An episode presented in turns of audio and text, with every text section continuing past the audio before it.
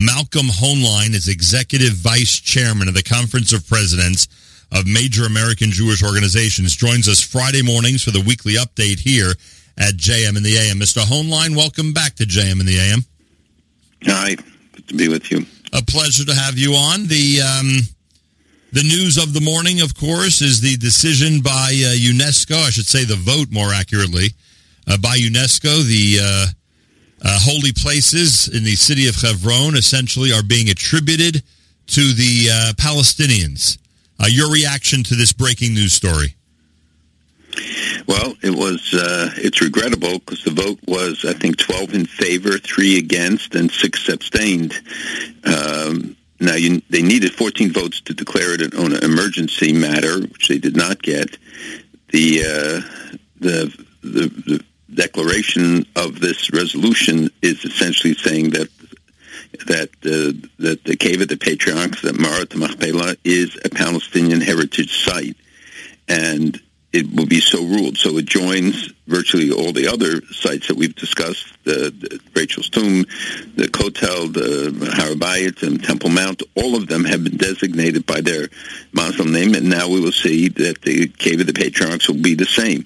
And this is uh, ignoring thousands of years of Jewish history, um, uh, and it's it's certainly disturbing because the UN's own study, their own experts report essentially rebuffed the charges by the uh, Palestinians and said, number one, that it didn't take into account the Jewish history, the Jewish um, um, background, the, the traditional Judeo-Christian heritage.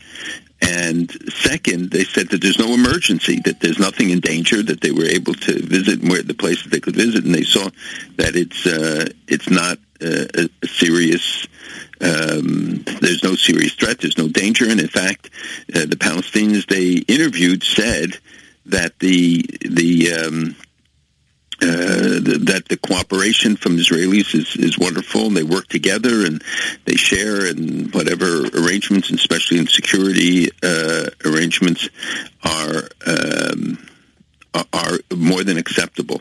So this is the traditional United Nations vote, certainly UNESCO, uh, it's disgraceful. I think it's a disgrace for them.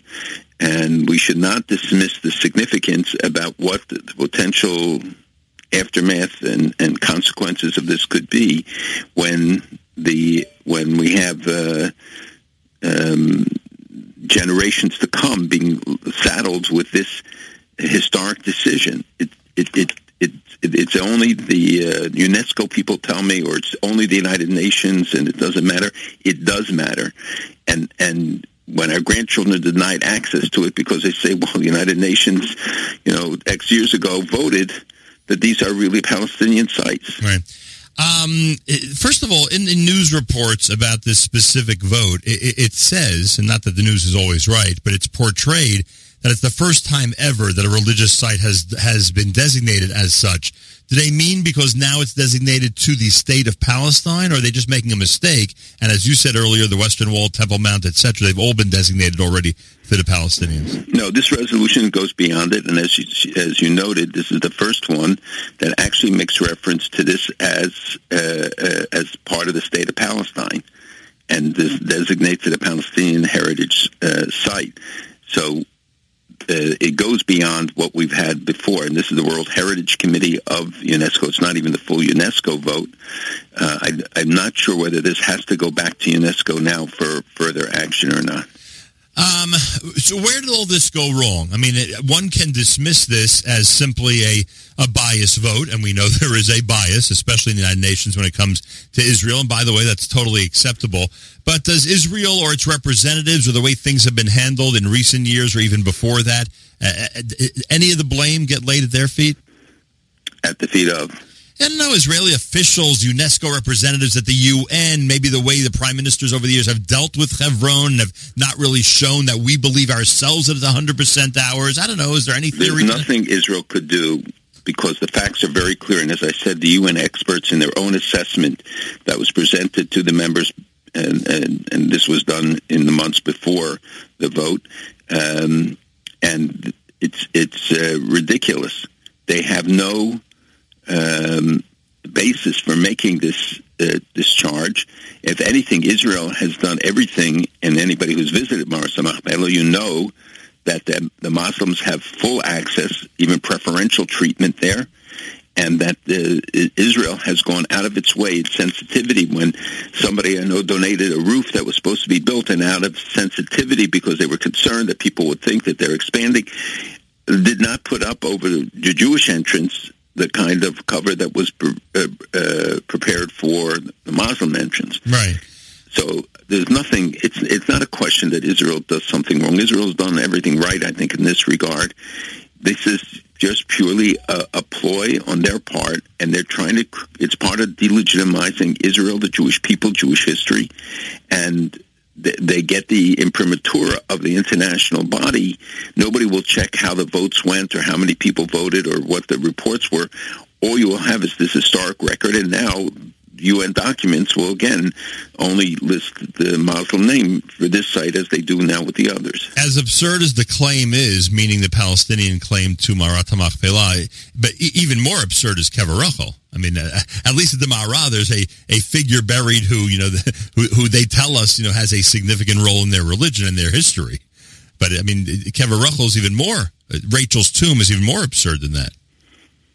Well, I'm not sure Rachel's tomb is more absurd. Here you have the the Bible gives us the contract that was signed. We all know exactly, you know, how the cave of the patriarchs came to be, how Abraham bought it, how much he paid for it.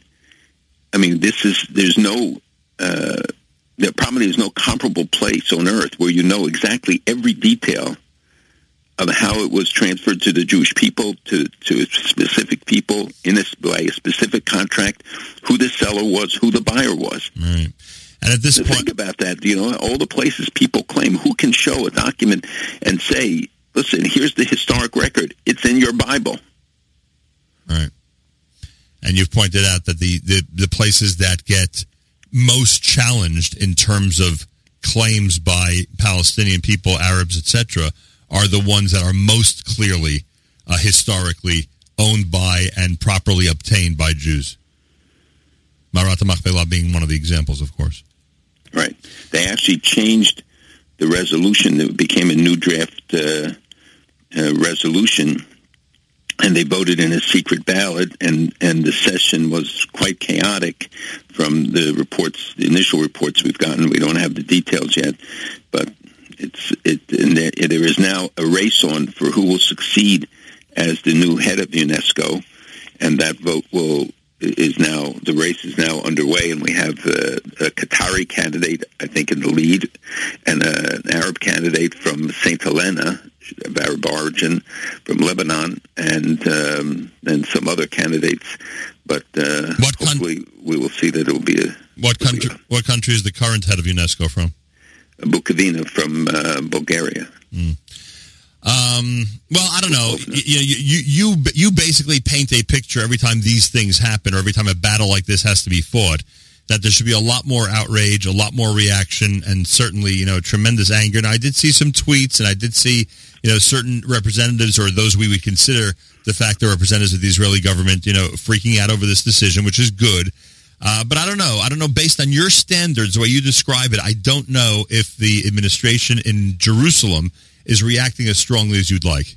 They did, and they did a, a good job. But remember, the more Israel fights for it, the more the opposition will mobilize. So here, the United States, Nikki Haley took a very strong position uh, against it. They did make phone calls. The United States pulled out of UNESCO because they admitted the Palestinians, and recognition is automatically means suspension of U.S. participation, according to laws passed by Congress. And um, so, so I think I'd say to others, it's very difficult to win a vote in the United Nations and in a body like UNESCO. Uh, it, it, demeans the UN and undermines its its importance and significance every time it, it does this. Uh, there is a, a, predictability to it, uh, although I think now we we saw in the vote on Jerusalem earlier in the week where a number of African countries uh, turned and and the vote was 10-4 uh, and the 10 against with the, the abstentions, the votes against, and the, uh, somebody's absence. So they got a, just about half of the votes. Usually this moves by a much bigger margin, and today as well. The abstentions are essentially a, a way for people to vote no who don't want to go against the consensus or, or fear of the consequences.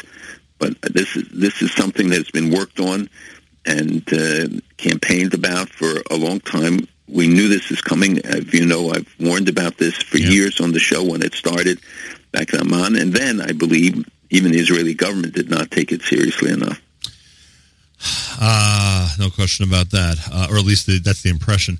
Um, India's leader comes to Israel, uh, Prime Minister Modi, a historic trip uh, to the Holy Land. It was fascinating watching uh, uh, the leader of 1.3 billion people come and speak to a prime minister of what seven, eight million people at this point, and and and I'm not saying begging for a um, you know, for business relationships, but certainly, you know, encouraging the Jewish state to uh, recognize India's role and how the two of them together can, you know, continue to make progress in technology, etc. Um, did that come to your mind that this that this leader of one almost one and a half billion people is coming to Israel to negotiate or lay out the platform for what they think their future holds? I think it's tremendously significant, and uh, I spoke about it the last couple of weeks as the build up to it, and once the date was set, because I do think this is very significant. When when Modi stood with Bibi, you had people, two leaders representing 1.39 billion people, uh, 9 million Israelis, and 1.2 or 3. Uh, yeah, I have here 1.33. So, it's pretty amazing. Yes. So, uh, and then when you add to it Israel's relationship with China and growing relationship, you already have almost half the population of the world.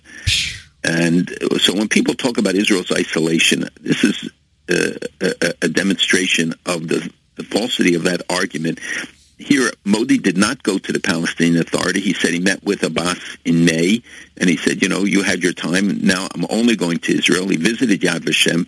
He walks with Bibi on the beach. He he visits with uh, Moshe Holtzberg, the ten-year-old, now ten-year-old, then two-year-old uh, son of of the of Rabbi and Mrs. Holtzberg, who were killed in Mumbai. And he invited him to, to India, and, and the little boy made a very warm and moving remarks that he missed India, and his uh, nanny, who saved his life, was there as well. And Bibi said that he would take him when he goes to visit uh, uh, India. And, and this is an important message. Remember, India is the second largest Muslim country in the world, and the the um, significance goes beyond just the trade agreements. I mean, agreements that ranged from military sales to um, how to deal with extreme temperatures in outer space to um, training young leadership. They, they, he also visited the cemetery in Haifa where there are the bodies of Turkish soldiers who were killed in 1918. I think about 900 of them were killed, eh, not Turkish, Indian soldiers who were killed in 1918 in the battle with the Turks against the Ottoman Empire. Uh, they fought together with the British Army and uh, they actually redeemed Haifa from the Ottomans and the um, those who were they were buried there in in Haifa. So the Modi went to pay uh, tribute to them. There's actually an annual Haifa Day in the Indian Army where they pay tribute to those uh, to those who were killed. These are two democracies. They were created virtually the same time, recreated, I should say, in, in Israel's uh, side, and uh, and they have in common. They face common challenges from terrorism, uh, extremism, etc. And I think Modi, who's when he was governor of Gujarat did a great deal of trade and other things with Israel, and I think attributes his success and his ability to move up uh, to that engagement with Israel and the successful implementation of many agreements. So this is the first sitting prime minister of India to visit Israel. I think it's a, a historic breakthrough and coming on the heels of all the visits to Africa and the visits of Africans to Israel, and I think a forthcoming trip by the prime minister to South America that uh, in this time of chaos and turmoil, Israel is being accepted. Can, there is no peace agreement yet. Can Westerners, um, uh, Jews included, visit India? hundred percent, and very open. And there are still synagogues there. There are about a hundred thousand. Some say eighty-five thousand. Probably some will say less. Indian Jews living in Israel. They had an event. I think ten thousand of them came out to greet the prime minister at one point. Uh, and there are still remnants of the community in India. And um, absolutely, you can visit safely. And there'll be a military deal between India and Israel, where it, India is going to be purchasing Israeli-made weapons. Yeah, sales uh, are many hundreds of millions of dollars already. And uh, of course, as I as I alluded to, and as you gave us specifics, uh, when it comes to technology and it comes to uh, different areas of technology, they are ready to work along with Israel to advance. You know, immeasurably. I mean, just they already are, and they will be doing uh, much more. I think in that regard pretty amazing. The whole thing, I, I think, is incredible, and, and sometimes we have to stop and think, especially uh, uh, in light of what we just opened up with this UNESCO vote. And we, right. we always, and you mentioned the isolation. We always get this impression the whole world hates us and hates us, etc. Uh, and whether there is deep-seated hatred or not is not the issue. The issue is that Israel is, is in a position in the world right now with only nine million people, uh, where all these large nations are are, are coming to to see Israeli leaders. Where, as you described, an Israeli leader is about to go to South America and be welcomed there, and goes to African nations and is welcome. And I contend that with the right atmosphere, might even have been able to secure, if the President of the United States would have handled things a little bit differently during his trip to the Middle East, secured peace agreements with cousin with, with the countries outside of Jordan and Egypt in the Middle East. Uh, we sometimes don't realize the historic time that we're living in. Well, Israel doesn't need peace agreements. They need trade and other agreements. Right. Thank God they're not at war with anybody outside of the region. But on this other hand, we saw the Mennonite Church this week vote to divest from Israel. The South Africa, the leader of South Africa, uh, the, the, ANC, the uh, African National Congress, wants to vote to downgrade the diplomatic status of the Israeli mission. Um, and this at the same time when the study showed that half the students on, on South African campuses don't even know what the Palestinian-Israeli issue conflict is and have no interest in it. The um, but you have uh, Zuma, the leader, who um, proven to be very hostile. Um, so it's not that everything is rosy, but well, there goes my chance of staying positive on a Friday morning. I know but these are minor compared. Look at the Indian, look at South Africa, I look at the other African countries, and who will benefit and who will lose. I totally agree. But uh, we still have challenges. Is my point that, yeah, uh, and we that. have to work with the friends and say thank you and encourage them. But the but, but the collection of friends is getting so large. I mean, you know, it, it, never large enough. It, that's true. Too many. Friends. That's true. But Israel's got a lot of support against the bullies on the school playground. You know what I mean? There's a lot of people behind them right now. A lot, yeah. a lot, a lot of seniors. There are a lot of seniors standing. A lot behind. of that has to do with the tone that comes out of the United States, and when at the United Nations or other places, the, the United States stands up for Israel, and it's clear uh, about that the alliance and the significance. If there are ever questions or when uh, there are strains in that relationship, everybody po- tries to exploit it. And that was the point of my comment to President Obama in the first meeting that has been, you know, reported over and over again about there not being public daylight between the two countries because right. the enemies of both will exploit it. And and when they see that that the that the United States distances itself or appears to distance itself from Israel, then they say, look, if if Israel with all the lobby with everything else can't can't because what chance do we have to have support? Right. Understood. So it is a positive message that comes from the leadership that and Britain also and Britain is now talking about pulling out of UNESCO also. Oh, interesting. That that would be a big step. It would be a great step. Uh, it's America's one and only Jewish Moments in the Morning radio program, heard on listener-sponsored digital radio around the world on the web at NachumSegal.com, on the Nachum Segal Network, and, of course, on our beloved NSN app. Anybody who makes a threat against the President of the United States has to be investigated by the FBI. Is that accurate? Yes. Um, Linda Sarsour, someone pointed out to me, actually um, called for a jihad against the president. Uh, should we assume that someone like this especially as high profile as she is, is in fact being investigated? Uh, that I don't know. I've not heard, uh, but she seems to get a pass on everything. Right. And even from high profile elected officials and others who stand, and yet you see that she uh, continues to make these these terrible comments. She spoke about Hamas or something. Uh, at least there were reports of that, but but certainly on uh, has consistently uh, taken extremist positions. She spoke at the uh, Islamic Society of North America, I think, or another forum uh, recently. So she she seems to get a buy and um, get support from from quarters where she ought not to. Yeah, people are very concerned about her freedom of speech, but uh, you know, yes, but freedom of speech is not freedom to to yell fire, and it's not to yeah. incite. And and even if she has the right to say things, then people have the right to isolate her and to deny her platforms. All right.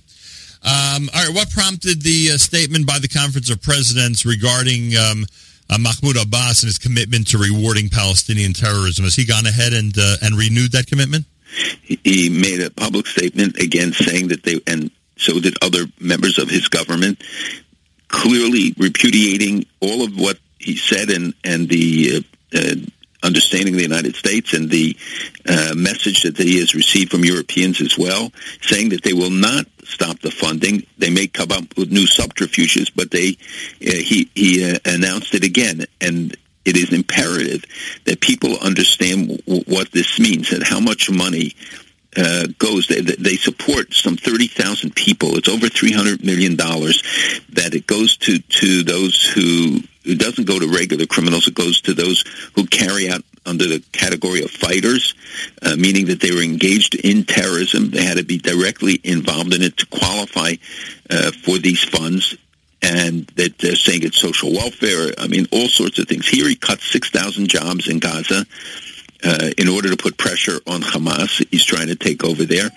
And this comes at a time when we're seeing an upheaval there with Dahlan coming back from from the UAE, where he has been living for years. Dahlan was a leader there in Gaza, and he was expelled when Hamas took over. He went into exile. Now, with the backing of Egypt, he's coming back, it looks like, and it could be the leader, and Hamas and Abbas will both be sidelined. Um, but there, there is a lot happening, and it has the backing of others. Egypt just opened the crossings from Rafah, which had closed I think 10 years ago when, when Hamas came in and they, they spent millions of dollars uh, fixing it up and, and building a, a crossing that goes both ways now. Is that going to uh, is that going to uh, affect Israeli security? I mean, is that going to be a, uh, a much bigger concern now that it's open? Well, the hope is that it it's uh, relieves some of the pressure about people being able to cross that they don't because they the, because the, because the Gaza to Egypt uh, right. crossing will be more accessible now. Right, exactly. That the um, that's one aspect, but the fact that they are uh, bringing in uh, Dahlan Haniyeh, who was the head of Hamas and was headed to Qatar to to replace uh, Mashal, who was the titular head, and you know their base has been operating out of uh, Doha uh, now he can't find a place. Nobody wants him. And, and Haniyeh and these guys were kicked out of, uh, uh, uh, Mashal these guys were kicked out of Qatar as part of the pressures that I think were brought to bear on them. And now they're settling, these guys are settling in Beirut, in a suburb controlled by Hezbollah. In, I think it's called Dakhnia. And, um, and this is important because if they, they find that they can't have the soft life that they had before. It takes away a lot of the incentive that, that they've had. Um, and we hope that Turkey will do the same. They've said it over and over again, but we see that they always seem to come back to the to the same position. So these leaders, uh, Salah al-Aruri and others, are now in Beirut, and we see that the, the isolation of Hamas seems to be uh, seems to be growing, and they are are ties between them and Muslim Brotherhood that have become uh, much more focus of attention uh, and and therefore of opposition. They've cut off from a lot of their funding. Iran still gives them, we think, fifty million dollars a year. But it's uh, but other funding has dried up. And do they care about the PA? Did it have anything to do with them? I mean, sixty-two percent of Palestinians want Abbas out. Do they also want him out? Who's no, no, Hamas, Hezbollah, and, and, those other terrorist organizations that are aligning with Hamas. Do they even care about the PA and what it's doing? oh, they do care, and Hezbollah has lined up uh, with Hamas in the past. But Hamas obviously is the is the direct competition to to Abbas, who wants to take control of Gaza. A, so he can say he speaks for everyone, and uh, B, because the the polls, by the way, show in Gaza, seventy five percent of them don't want the Abbas; that they prefer even Hamas over Abbas. In, in the West Bank, I think it's 55%, which is a pretty significant figure. And oh, so you have a majority facing or half uh, saying that they would um, engage again in the in an armed intifada, but at the same time, I think a majority say that they would favor uh, some form of negotiations.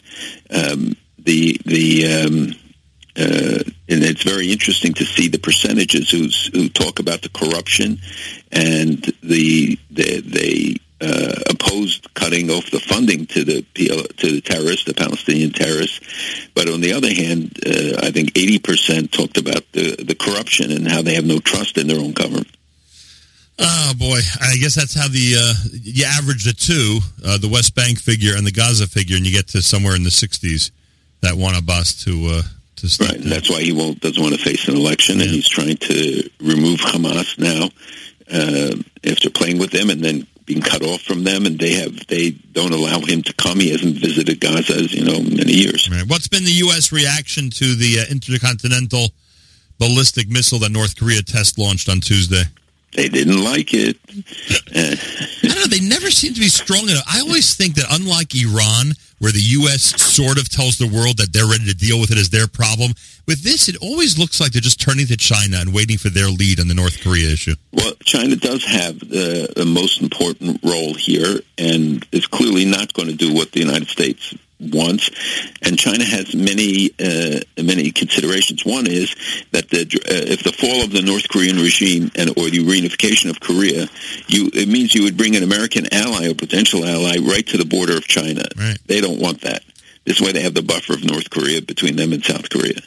Second, they their fear of the collapse of the regime is that you would have millions of North Koreans pouring across the border into China. Mm and they don't want that.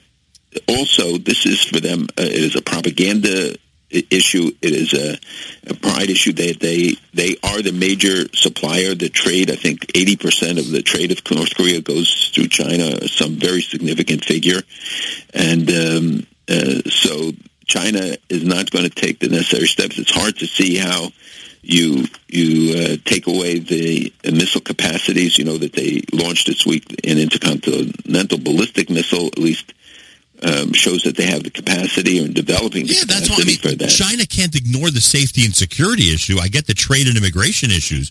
But there's a safety and security issue, or is there not? Is there no way? Well, that- I don't think that they feel that they are threatened uh, by it. I mean, they could just move their troops in and, and destroy North Korea, I think, fairly quickly. Um, though North Korea's military is, and at the expense of the people, is uh, is relatively strong, and and also you have the danger that if you if you launch missiles, that they will in turn just launch at Seoul. And they said that 80% of Seoul, the capital of South Korea, would be could be eliminated in in a very short order. And then uh, you'd have fighting. Don't forget, we have tens of thousands of troops there. It's a complicated situation, yeah. but I think the, the, the failure to show strength in the beginning, and when as they developed this program, and tolerating it as we did with Iran, and seeing, you know, the how Iran has advanced its missile program and continues, and they continue to test and um, and continue to incite and all of the things which uh, the, the, president has uh, has spoke mentioned them yesterday I think again but has repeatedly uh, mentioned the the threat that they uh, um, that they pose. So I'm sorry. We, we expect uh, to see some more tests by year end uh, of homemade missiles by by Iran, so that they are advancing, and, and we're talking about longer range missiles and uh, you know they attacked the crown prince of Saudi Arabia again, and they t- talked about his aggressiveness and for a country that's engaged in aggression all over the region, it's a little, a little bit of chutzpah for them to do. But they have unlimited chutzpah in, in supplies that uh, never run out. Uh, you mentioned the president a moment ago. It, it, I saw criticism that he didn't visit the Warsaw Ghetto uh, Memorial uh, Uprising Memorial, and then I saw that he went and visited. Did he cave into pressure? was always on his schedule. I think his daughter visited the memorial. I did not see that the president visited, unless that would happen. He did not initially. He went to the Warsaw uprising site, right. not the Warsaw Ghetto uprising site. Ah, there, okay. there, was criticism that uh, that he did not, and that presidents for the last 25 years have always, in visits to Warsaw, gone to there and laid a wreath. Got it. Uh, Ivanka did it without press, I think, and then later they released the, the photograph of it.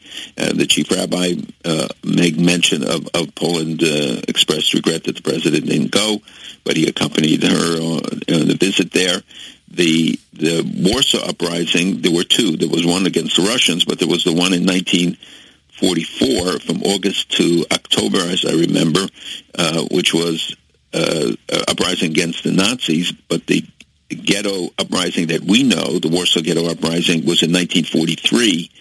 Um, I think on the, it began in the 13th, 19th of April, and then and 13,000 Jews were were killed there uh, half of them burnt alive.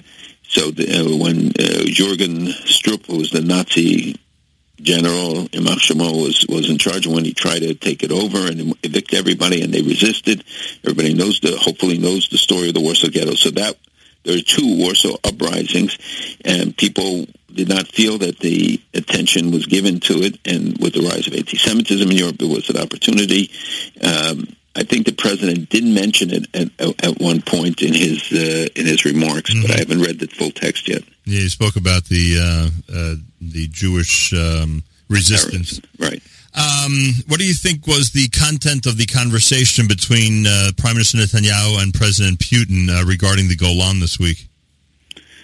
Well, first of all, uh, Israel is very concerned about the growth of the presence which again we've talked about for a long time here, warning about this development of hostile elements, including the Iranian-backed militias, the Syrian army uh, elements, and others in what they call the buffer area between Israel, the Golan, and and Syria. And now we've seen uh, others entering the area. Israel does not want to have Russia be in charge of it, and they went to the United States to, to urge that Russia not be in charge, and they've gone to the Russians, I'm sure, to tell them we will not tolerate the growth of any presence of, of Hezbollah, of uh, the Iran-backed militias and others that would be a direct threat to Israel's security. Israel's taking many precautionary measures in that regard uh, along the its northern borders, Golan and and, um, and Lebanon. Uh, the Iranians constantly threaten about this and say that the, the new situation will allow them access to Israel's border, and they're building that road that will go from Iran through Iraq and Syria, Lebanon, but brings them close to the border of Israel, and they will have then supply routes, etc. So the um, uh, so I'm sure that Mr. Netanyahu made very clear that they don't want any clashes with Russian troops. They don't want to have clashes, but they will not tolerate errant fire let alone intentional fire, or the buildup of a capacity within striking distance of Israel. Mm, boy, oh boy. Um, and Iran, by the way, was uh, there's a case in Ontario, Canada, where the court upheld a 1.7 billion dollar judgment against Iran for American victims uh, of terror. So this comes after the uh, the seizing of the Alavi uh, Foundation and the court ordering uh, that uh, they could claim that building, which is worth between half a billion and a billion dollars, and others to pay victims of Iranian terror, and that uh, some of them include includes um, American victims from the Lebanon bombings, you know, of our Marine headquarters to You're, the acts in Israel against uh, that took the lives of of the people. You're one of the greatest advocates for taking them to court, and we're seeing a lot of results in that regard. We're seeing that, that, now these two rulings certainly are going to, because most of the assets in America have been tapped here now in Canada, where they have bank accounts and other holdings, they can be also taken. Uh, so it, it will cre- increase the pot of funds available to those who are victims. Bougie Herzog is out as labor leader in Israel, Labor Party leader, I should say. Yeah, it's uh, he came in third, a distant third, uh, behind Amir Peretz, uh, and I think uh, who came in first. And it's interesting that the, the second place is the candidate who was a member of Kahlon's party and served in the in the government, uh, and then left and joined uh, Labor. Avi so, Gabbay. Yeah, Gabbay, yes. And, you know, he's relatively unknown to people. Certainly Amir Peretz, who was head of Histadrut and was Minister of Defense for a while, and um, is is much better known. But it's it is uh, it is a sign of the turmoil within uh, labor that somebody comes from a relatively unknown position and emerges uh, as the number two candidate. And Barak came out, former prime minister, and endorsed Gabbay, where the Histadrut leadership and the others had came out for Peretz. So it'll be an interesting race to see. And ultimately to analyze. I don't know how many people will actually show up to vote. It's very hot in Israel, so they vote the first time it and not that many, and then it diminishes when you have a runoff. Right. Um, the three weeks start on Tuesday. Um, not to spend too much time on it, but uh, I think um, I think we need to publicly bemoan the fact of how sad it is when noticeably Jewish people or noticeably Jewish couples are arrested for activities they should not be involved with, and a, it's a very sad episode uh, and many episodes, unfortunately, for our community. And I think sometimes uh, you encourage us to uh, take a step back and analyze some of the things that are happening within our community. And to hold people to account, there has to be a sense of responsibility, and there are no excuses. And it's a chillul Hashem of the first order, and uh, there are no excuses, you know, need and other things. There are legal ways to do things, and that's the way you have to do it. And again, we should not people are making blanket accusations and anti-Semites are exploiting this. It's it's a very limited number and it's um, and it is being addressed. It's been condemned by the leadership. You don't see that in other communities where people are engaged in, in fraud actions of any kind. So uh, we should recognize it, and I hope that the that you know nobody tries to excuse it away by any by any measure. People are entitled to the same treatment and to the equal rights and benefits that the government provides, but no right to take advantage of it or to to do things that are, are improper. And we can't convict them until we know, until they have their day in court and everybody knows what the, all the details are. But certainly on the surface and the reaction in the area, particularly, but I've heard from and know that news reports all over the country have covered it. That is correct. Uh, I'd argue all over the world. Uh, and finally, because we have to end with some good news, um, the Maccabiah has begun in Israel. Uh, 10,000 uh, athletes and representatives in the entire world, over 80 countries. Uh, it's the Jewish Olympics. Uh, a lot of people, you know, find it to be a hokey event. A lot of people think it's very serious, like I do. And I think that if we, again, as we pointed out so many times in the past, if we think back generations, uh, I don't know if our ancestors and forefathers would have been as enthusiastic about the sports competition as I am, but they certainly would acknowledge the fact that it's pretty cool that we have a Jewish state that's able to house that type of event or how would host that type of event? Uh, I think so. And anybody who's ever participated, especially in the opening session, it is overwhelming. It is an amazing demonstration when you have people. There are 43 sports. You have people from 80 countries. Uh, I think 10,000 athletes, and then you have all the families and others who come for it as well. It, uh, I know that sometimes uh, in Jewish history, the Olympics and the stadium and things like that were not always uh, seen in the most positive way um, but uh, by Jews because we were often the targets of the lions. Right. But the um, but this is really an amazing demonstration. It involves many more who compete and uh, participate in the trials and the build up to it throughout the world, and and they all come with their uniforms and different designs. And, and you, you see the degree to which it really is an important manifestation.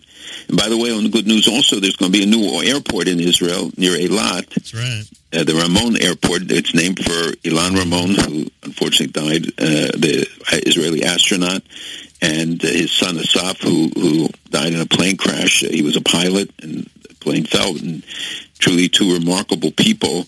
And uh, so the new airport is going to be named for him, and it will accommodate up to two million people a day near Eilat in the in the Arava Valley. So it's uh, also a new sign of the growing tourism, and, and hopefully be bringing new prosperity to the south of Israel. I'm telling you, if we don't realize, because we're living it, we don't realize the miracle that's happening every single day in the Holy Land. Uh, the future of the Jewish people is, of course, in the state of Israel. Malcolm Hoenlein is Executive Vice Chairman of the Conference of Presidents of Major American Jewish Organizations. Thank you, Malcolm. Have a wonderful Shabbos. We'll speak Good next job. week. There he is, Malcolm Hoenlein with the weekly update.